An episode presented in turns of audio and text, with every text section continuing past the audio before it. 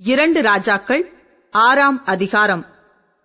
தீர்க்கதரிசிகளின் புத்திரர் எலிசாவை நோக்கி இதோ நாங்கள் உம்முடன் குடியிருக்கிற இந்த இடம் எங்களுக்கு நெருக்கமாயிருக்கிறது. நாங்கள் யோர்தான் மட்டும் போய் அவ்விடத்தில் ஒவ்வொருவரும் ஒவ்வொரு உத்திரத்தை வெட்டி குடியிருக்க அங்கே எங்களுக்கு ஒரு இடத்தை உண்டாக்குவோம் என்றார்கள். அதற்கு அவன் போங்கள் என்றான். அவர்களில் ஒருவன் நீர் தயவு செய்து உமது அடியாரோடே கூட வரவேண்டும் என்றான். அதற்கு அவன் நான் வருகிறேன் என்று சொல்லி அவர்களோடே கூட போனான். அவர்கள் யோர்தான் நதியருகே வந்தபோது மரங்களை வெட்டினார்கள். ஒருவன் ஒரு உத்திரத்தை வெட்டி வீழ்த்துகையில் கோடரி தண்ணீரில் விழுந்தது. அவன் ஐயோ என் ஆண்டவனே அது இரவலாக வாங்கப்பட்டதே என்று கூவினான். தேவனுடைய மனுஷன் அது எங்கே விழுந்தது? என்று கேட்டான். அவன் அந்த இடத்தை காண்பித்தபோது ஒரு கொம்பை வெட்டி அதை அங்கே எரிந்து அந்த இரும்பை மிதக்க பண்ணி அதை எடுத்துக்கொள் என்றான். அப்படியே அவன் தன் கையை நீட்டி அதை எடுத்துக்கொண்டான் அக்காலத்தில் சீரியாவின் ராஜா இஸ்ரவேலுக்கு விரோதமாய் யுத்தம் பண்ணி இன்ன இன்ன ஸ்தலத்திலே பாளையம் இறங்குவேன் என்று தன் ஊழியக்காரரோடே ஆலோசனை பண்ணினான். ஆகிலும் தேவனுடைய மனுஷன் இஸ்ரவேலின் ராஜாவினிடத்தில் ஆள் அனுப்பி இன்ன இடத்துக்கு போகாதபடிக்கு எச்சரிக்கையாகிரும். சீரியர் அங்கே இறங்குவார்கள் என்று சொல்லச் சொன்னான்.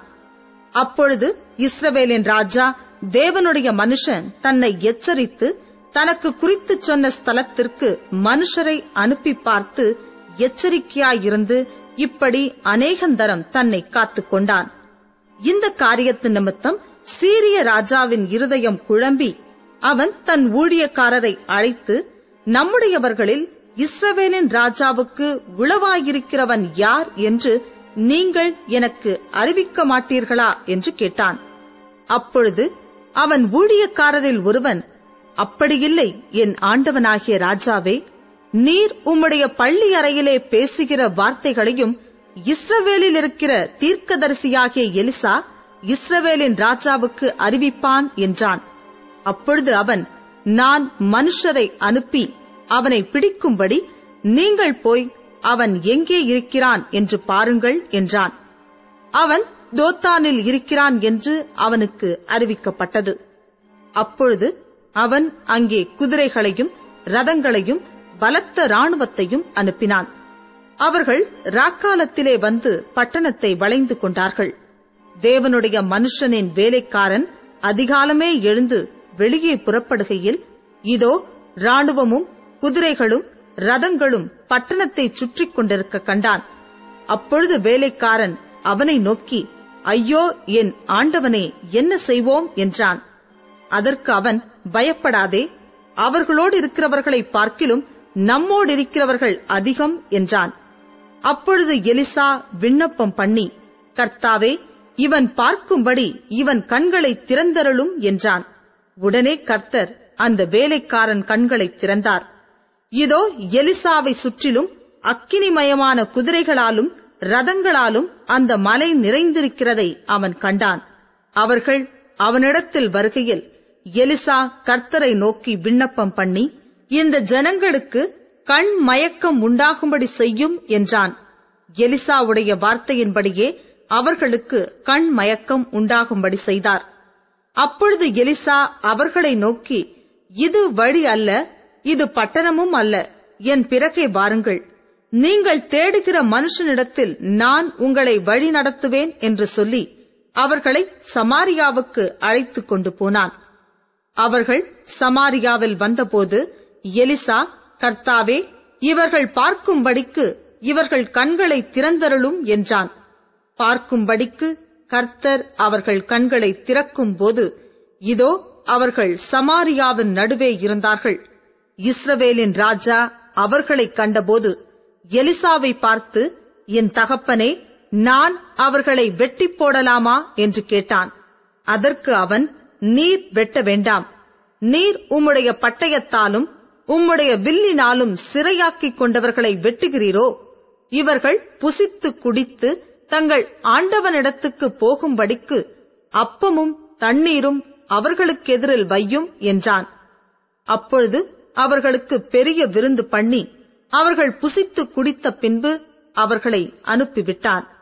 அவர்கள் தங்கள் ஆண்டவனிடத்துக்கு போய்விட்டார்கள். சீரியரின் தண்டுகள் இஸ்ரவேல் தேசத்திலே அப்புறம் வரவில்லை. இதற்கு பின்பு சீரியாவின் ராஜாவாகிய பெனாதாத் தன் ராணுவத்தை எல்லாம் கூட்டிக் கொண்டு வந்து சமாரியாவை முற்றுகை போட்டான்.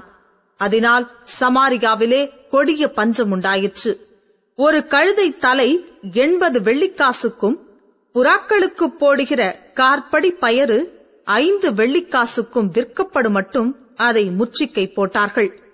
இஸ்ரவேலின் ராஜா அலங்கத்தின் மேல் நடந்து போகையில் ஒரு ஸ்திரீ அவனை பார்த்து கூப்பிட்டு ராஜாவாகிய என் ஆண்டவனை ரட்சியும் என்றாள். அதற்கு அவன் கர்த்தர் உன்னை ரட்சிக்காதிருந்தால் நான் எதிலிருந்து எடுத்து உன்னை ரட்சிக்கலாம் களஞ்சியத்திலிருந்தா ஆலையிலிருந்தா என்று சொல்லி ராஜா பின்னையும் அவளை பார்த்து உனக்கு என்ன வேண்டும்? என்று கேட்டான். அதற்கு அவள் இந்த ஸ்திரீ என்னை நோக்கி உன் மகனை தா அவனை இன்று தின்போம். நாளைக்கு என் மகனை தின்போம் என்றாள். அப்படியே என் மகனை ஆக்கித் தின்றோம். மறுநாளில் நான் இவளை நோக்கி நாம் உன் மகனை தின்ன அவனை தா என்றேன். அவள் தன் மகனை ஒழித்து விட்டாள் என்றாள். அந்த ஸ்திரீயின் வார்த்தைகளை ராஜா கேட்டவுடனே அலங்கத்தின் மேல் நடந்து போகிற அவன் தன் வஸ்திரங்களை கிழித்துக் கொண்டான். அவன் உள்ளே தன் சரீரத்தின் மேல் இரட்டு உடுத்து இருக்கிறதை ஜனங்கள் கண்டார்கள். அவன் சாப்பாத்தின் குமாரனாகிய எலிசாவின் தலை இன்றைக்கு அவன் மேல் இருந்தால் தேவன் அதற்கு சரியாகவும் அதற்கு அதிகமாகவும் எனக்கு செய்ய கடவர் என்று சொன்னான். எலிசா தன் வீட்டில் உட்கார்ந்திருந்தான். மூப்பரும் அவனோடு உட்கார்ந்திருந்தார்கள். அப்பொழுது ராஜா ஒரு மனுஷனை தனக்கு முன்னே அனுப்பினான். இந்த ஆள் எலிசாவினிடத்துக்கு வரும் முன்னே அவன் அந்த மூப்பரை நோக்கி என் தலையை வாங்க அந்த கொலைப்பாதகனுடைய மகன் ஆள் அனுப்பினான் பார்த்தீர்களா? அந்த ஆள் வரும்போது நீங்கள் அவனை உள்ளே வரவொட்டாமல் கதவை பூட்டிப் போடுங்கள். அவனுக்கு பின்னாக அவன் ஆண்டவனுடைய காலின் சத்தம் கேட்கிறது அல்லவா என்றான். அவர்களோடே அவன் பேசிக் கொண்டிருக்கையில் அந்த ஆள் அவனிடத்தில் வந்து இதோ இந்த பொல்லாப்பு கர்த்தரால் உண்டானது. நான் இனி கர்த்தருக்காக காத்திருக்க வேண்டியது என்ன? என்று ராஜா சொல்லுகிறார் என்றான்.